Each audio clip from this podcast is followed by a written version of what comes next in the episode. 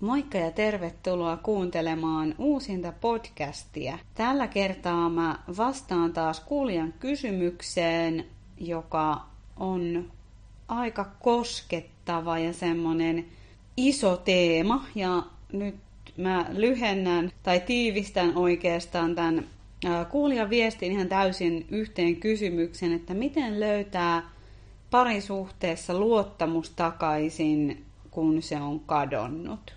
Tämä on tosiaan valtavan iso kysymys ja kipeäkin teema, eli mä luulen, että jokainen tietää, jolta joskus luottamus on kadonnut itselle tärkeiseen ihmiseen, niin tietää, miten kivuliasta se on ja miten paljon se, voisiko sanoa, haavoittaa ja vetää sellaiselle niin turvattomalle tunnetilalle. Eli tämä on hyvin se herkkä teema. Teema, jota ei aina välttämättä muista arvostaa silloin, jos on ihmissuhteessa, jossa voi luottaa, että miten oikeasti arvokasta se on.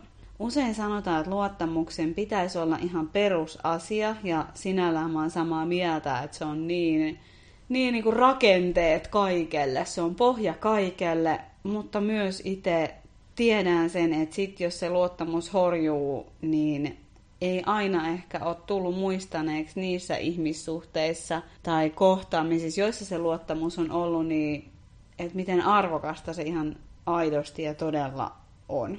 Luottamushan voi siis ihmissuhteessa särkyä monestakin eri syystä. Ehkä semmoinen klassisin ja yleisin on jonkunnäköinen pettäminen, valehtelu, selän takana salapuuhailu, asioiden pimittäminen, eh, sitten joskus myös ihan tämmöiset isommatkin petokset. Ja luottamus kun menee, niin se särkee jotain, joka on tosiaan liittynyt siihen perusturvaan, että mä luotan, että tämä toinen ihminen kunnioittaa mua ja mun tarpeita, on mulle rehellinen ja niin kuin luotan siihen, ettei hän vähän niin kuin vetä se mattoa jalkojen alta.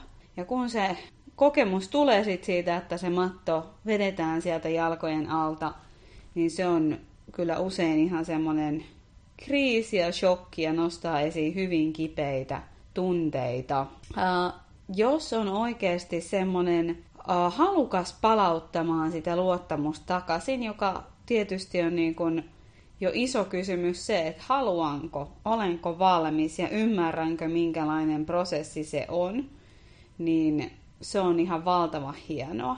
Mutta mun mielestä myös, koska on kuitenkin ajatuksena ja oletuksena, että joskus elämässä haluaa taas olla läheisissä ihmissuhteissa, että sitä luottamuspuolta voi olla viisas työstää siltikin. Mutta jos nyt tämän saman henkilön kanssa kokee, että on tärkeää löytää se luottamus takaisin ja haluaa sitä työstää, niin tässä tulee mun vastaus ja ajatuksia tähän aiheeseen. Usein kuitenkin ennen kuin tähän kohtaan tulee, niin on pitänyt saada olla vihanen, pettynyt, surullinen ja luultavasti ainakin jos omaa elämääni mietin, niin ennen kuin siihen kohtaan tulee, että mä haluan rakentaa sen luottamuksen takas, niin siihen on ainakin mulla sisältänyt vähän sellaista draamaa, epävarmuutta, ollako vai eikö olla, onko tämä sen arvosta – pohdintaa paljonkin ja mä en tiedä voiko sitä täysin ohittaa.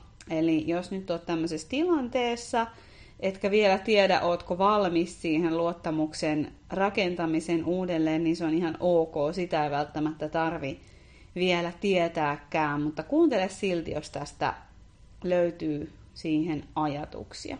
On aika ikävä tällaisessa kohtaan sanoa, että silloin kun oikeasti sua on kohdeltu väärin, petetty, valehdeltu, loukattu, satutettu, että mä pyydän sua katsoa ensimmäisenä itsees. Ja missään tapauksessa tämä ei tarkoita siis, että se toisen teko olisi millään tavalla oikeutettu. Se on ollut kipeätä ja hirveätä, mutta se oma osuus tässä on se, että minä lähden luomaan itteeni sellaista suhdetta, missä mä en hylkää mua koska hyvin helposti me tehdään näissä kohdissa sellaisia tulkintoja, että nyt toi toinen oli noin ilkeä, koska mussa on jotain vikaa. Eli se usein nostaa semmoisen oman riittämättömyyden tunteen esiin, että jos mä olisin ollut parempi, niin sit toi olisi kohdellut mua paremmin, ja se ei ole totta. Eli silloin puhutaan tämmöisestä vähän kuin sisäisen lapsen työstämisestä, eli siinä kohdassa, kun se luottamus on särkynyt, perusturva on järkkynyt, niin se oma sisäinen työ tarkoittaa sitä, että sinä itse ryhdyt rakastavaksi aikuiseksi itsellesi. Eli valtavasti myötätuntoa, itsen kuuntelua, sellaista nimenomaan rakastavan aikuisen keskustelua, koska ne on sen pienen hätääntyneen lapsen ajatuksia ja tulkintoja, että ei vitsi, jos mä olisin vaan ollut parempi ja nyt mun tarvitsee olla lopulta tosi huono ja riittämätön, kun näin kävi, niin niille ei saa antaa valtaa. Ja tämmöinen sisäisen lapsen työstäminen tai siihen yhteyden ottaminen on usein aika moisten panssarien takana, mutta usein tällaiset elämän kriisitilanteet kyllä vähän niitä panssareita murtaa ja se kipu on siinä enempi läsnä. Ja silloin on kyllä tosi hieno mahdollisuus lähteä löytää sitä lempeyttä ja myötätuntoa itseään kohtaan. Eli ihan vaikka omissa mielikuvissa ottaa se pieni sureva lapsi syliin, lohduttaa sitä, kertoa sille, että se on mielettömän rakas ja tärkeä ja sä haluat huolehtia siitä. Tämä on niin kuin tosi tärkeää, että hyväksyy myös sen, että ei ole kontrollia siihen, että pettääkö se toinen, valehteleeko se toinen vai tekeekö mitä tekee. Eli täytyy voida päästä irti siitä, että tämä ei ollut mun kontrollissa. Se toinen ihminen oli ja on vastuussa teoistaan, eli päästää irti siitä, että miten mä olisin voinut estää tämän. Ei, se toinen teki valintansa ihan itse. Ja hyväksyy se, että sitä ei myöskään voi kontrolloida, tekeekö toinen näin jatkossa. Eli meillä ei tule ole siitä takeita, että miten toinen jatkossa toimii. Ja tämä on usein vaikeaa, se epävarmuuden sietäminen, varsinkin aluksi. Kun on aiheen suhteen vereslihoilla ja haavoilla, niin voi tuntua siltä, että mä en tule kestää sitä epätietoisuutta. Mun mielestä tässä kohtaa sen toisen ihmisen tapa suhtautua tähän asiaan on hyvin ratkaiseva. Ja puhutaan siitä pikkasen myöhemmin lisää. Mutta sen hyväksyminen myös, että, että jotain tämmöistä meidän suhteessa on joskus särkynyt ja luottamus voi korjaantua, mutta se kysyy molemmilta työskentelyä ja silti meillä ei ole ikinä sadan prosentin varmuutta, että se sama ei toistuisi.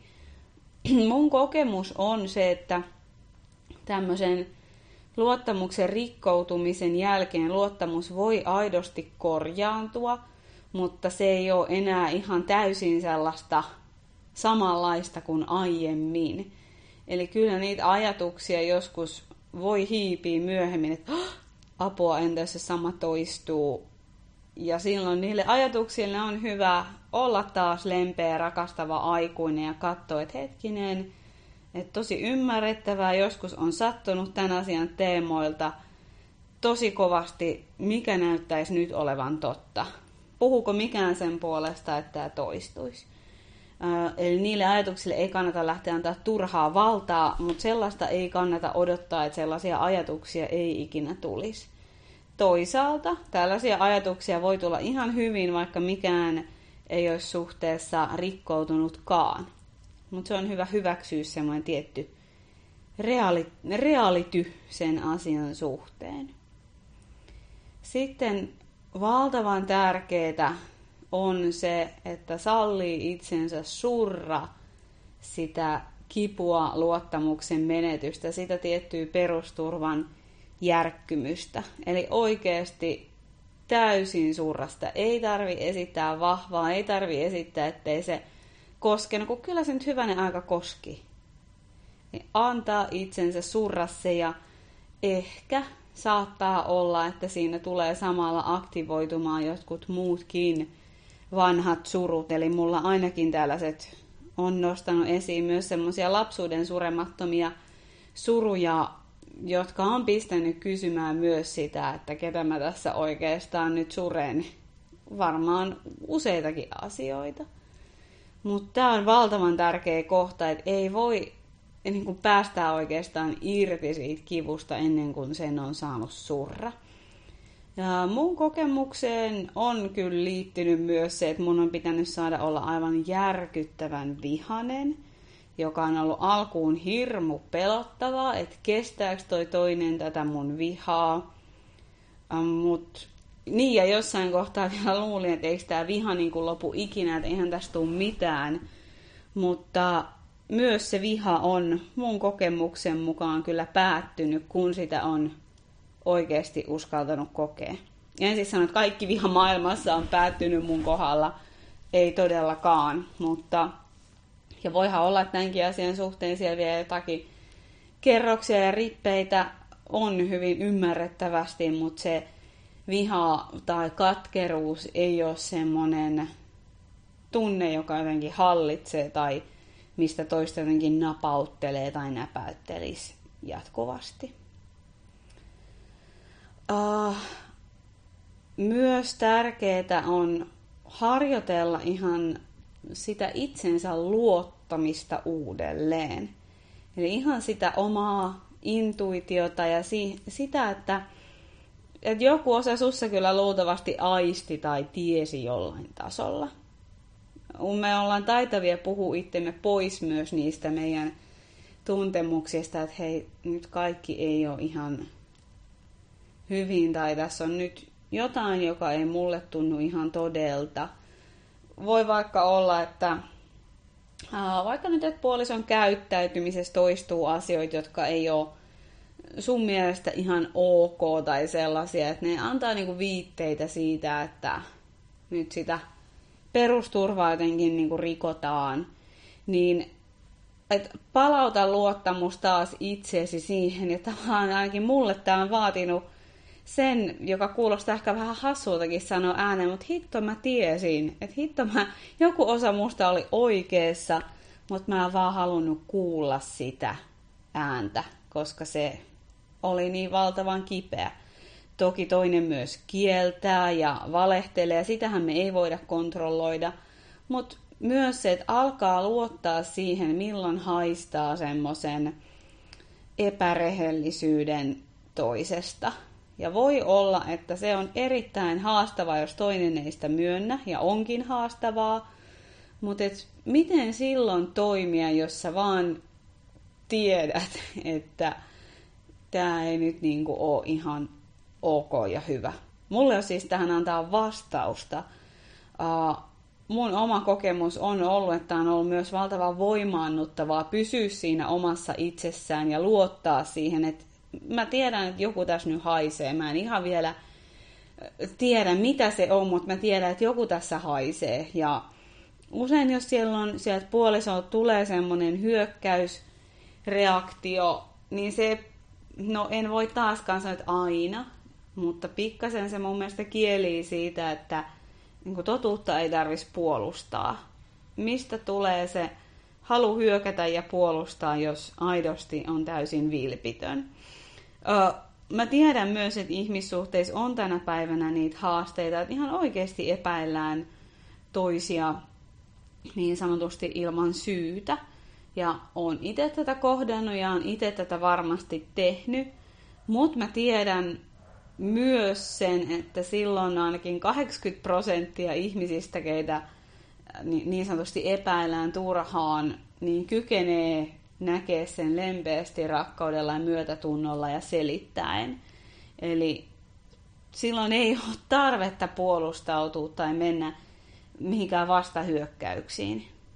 Ei vaan niin kuin ole. Et ainakin alkuun yrittää sen rauhan kautta selittää sitä asiaa ja tilannetta ja tehdä toisen oloa helpommaksi.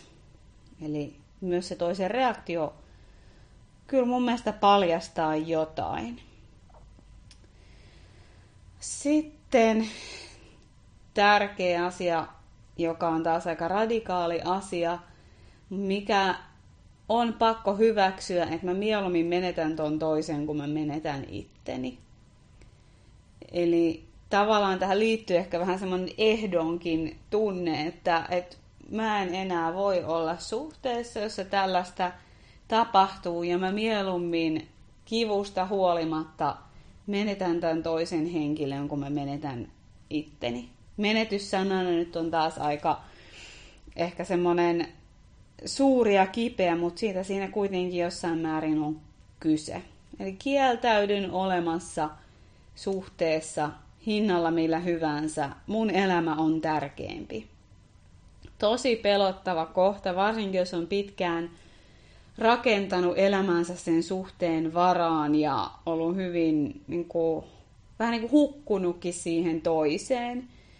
Tämä voi olla tosi vaikeaa ja tosi pelottavaa ja samalla elämältä semmoinen hyvin kipeässä, erittäin kipeässä paketissa tuleva lahja, joka auttaa ja kutsuu sua tutkii sitä, että kuka mä oon, mitkä on mun rajat, mitkä on mun tarpeet, mikä on mun terve niin kuin itsekunnioitus, miten mä harjoittelen ole itse itseni puolella elämässä. Uh, ja myös tärkeä asia tämmöisessä vaiheessa on ihan harjoitella sellaista aitoa rakastavaa kohtelua itteensä varten. Eli muistaa, että on kokenut tietyllä tavalla voi sanoa traumaattisen kokemuksen, miten mä nyt pidän itsestäni huolta. Miten mä nyt vaalin mulle turvaa, lämpöä. Onko mun hyvä käydä jossain juttelemassa, jossain kehollisessa hoidossa. Miten mä niin kun teen mun elämästä tunnetasolla turvallista? Miten mä niin kun huolehdin siitä mun tunnetason jaksamisesta tällaisessa kohtaa, että mä jätän itteeni niin sanotusti yksin. Tämä on tietysti varmasti, jos monia muitakin tärkeitä teemoja mainita, mutta tässä nyt useampi. Ja niin kuin huomaat, niin nämä ei ole missään, tämä on kohta yksi, tämä on kohta kaksi, tämä on kohta kolme, vaan nämä kaikki on äh, vähän sellaista mössöä, jotka sotkeutuu keskenään. Joskus on jonkun kohdan aika enempi, joskus on jonkun toisen kohdan aika enempi. Eli kaikkea ei pysty kerralla tekemään.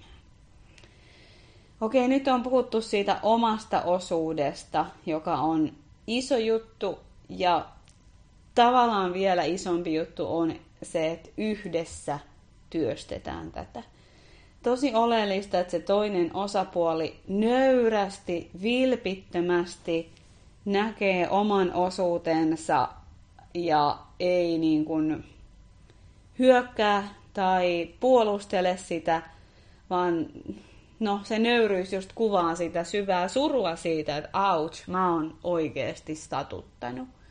Ja tässä on iso ero sillä, että onko pahoillaan siitä, että jäi kiinni vai onko oikeasti pahoillaan siitä, mitä teki. Ja mä uskon, että tämä on myös asia, joka se sun sisäinen viisaus kyllä kykenee aistimaan ja tietämään. Tässä kohtaa sanoilla ei ole niin väliä, vaan sillä, että näkee konkreettisesti, miten se ihminen lähtee ottaa tilanteesta vastuuta. Tämmöisessä tilanteessa mä suosittelen aina, että sitä suhdetta lähdetään työstämään myös jonkun ulkopuolisen kanssa. Olettaen tietysti, että molemmat haluaa vilpittömästi palauttaa sen luottamuksen. Sen halun pitää todella olla oikein, muuten se mun mielestä on aika epätodennäköistä.